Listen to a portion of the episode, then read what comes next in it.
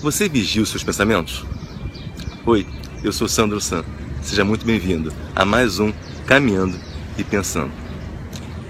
Se alguém me perguntasse, se eu tivesse que escolher uma única coisa que diferenciasse uma pessoa que tem muito sucesso, uma pessoa que tem muito resultado, um milionário talvez, uma celebridade, enfim, de uma outra pessoa que não tem tanto sucesso, tanto resultado assim na vida, se eu tivesse que escolher uma única coisa para diferenciar essas duas pessoas, eu ia dizer que são os pensamentos. Tá? Talvez a diferença entre o milionário e o mendigo seja a forma como eles pensam, o modo como eles pensam sobre as coisas, o modo como eles pensam sobre si mesmo, o modo como eles pensam sobre a vida, enfim. E são os pensamentos que definem basicamente todo tipo de resultado que a gente tem. Então, se você, por exemplo, está num ambiente onde você acha que você não é inteligente, não é esperto, você pensa que você não é capaz de fazer alguma coisa porque ou você se compara com outras pessoas e acha que outras pessoas fazem aquilo melhor que você e vão ter mais sucesso por conta disso, esses seus pensamentos, eles vão agir contra você, né? Eles vão realmente fazer com que você tenha menos energia, tenha menos foco, menos clareza, né? Se sinta menos confiante. E aí, consequentemente, isso vai causar um impacto na hora que você tiver, sei lá, que apresentar um projeto, que falar com um parceiro, que falar com um investidor, que conversar com alguém. Tudo aquilo que você pensa sobre você mesmo age diretamente sobre o tipo de resultado que você é capaz de produzir na sua vida.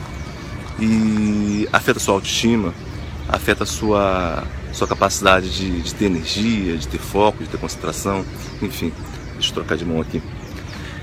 O fato é que os pensamentos, eles são definitivamente o que são a matriz, né? Aquilo que é capaz de definir os resultados que você tem na sua vida. Então, se você está aí querendo buscar ter sucesso, ter resultado em alguma área na sua vida, você precisa de alguma forma vigiar os seus pensamentos. Nem sempre o que a gente pensa é uma verdade, né? Na verdade, nós somos levados a achar que aquilo que a gente pensa, que nós pensamos é uma verdade absoluta, é algo do gênero. E não é. A nossa mente ela é muito louca, ela produz cada pensamento absurdo. E quando você não vigia, quando você não para para se dar conta do tipo de coisa que você anda pensando, isso pode levar você, muitas vezes, a fazer coisas completamente absurdas, a se sabotar, a agir contra você mesmo. Eu lembro que uma vez eu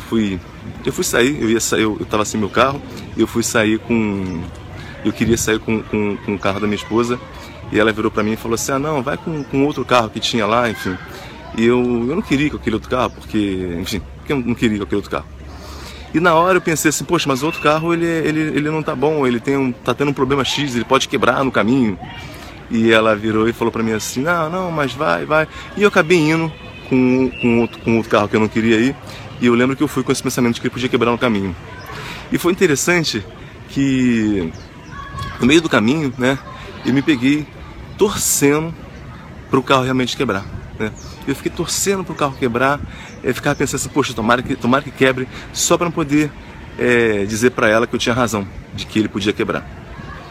E de repente eu me dei conta de que, olha o tipo de pensamento que meu cérebro estava produzindo. Eu estava torcendo, né, para que alguma coisa desse errado, só para que de alguma forma tivesse razão no meu argumento inicial lá, quando eu falei que eu achava que ele poderia quebrar. É um pensamento completamente louco. E eu costumo dizer que a gente tem uma mente de macaco, né? Porque o cérebro da gente ele produz pensamentos assim.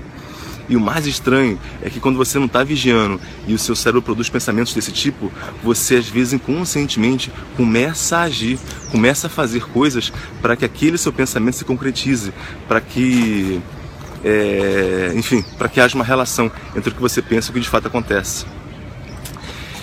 A saída para isso é você construir o que eu chamo de pensamentos poderosos, né? São pensamentos que de alguma forma vão ajudar você a ter mais foco, a ter mais clareza, a ser mais otimista, a ver as coisas de uma forma diferente, a ver uma probabilidade de você ter resultado, de você conseguir aquilo que você quer, e ignorar aqueles pensamentos que vão ser derrotistas, que vão dizer para você que você não é capaz de fazer, dizer para você que é impossível fazer, te dar argumentos, te dar elementos para dizer que você não é capaz do teu tipo de resultado, do teu tipo de sucesso que você está buscando para a sua vida.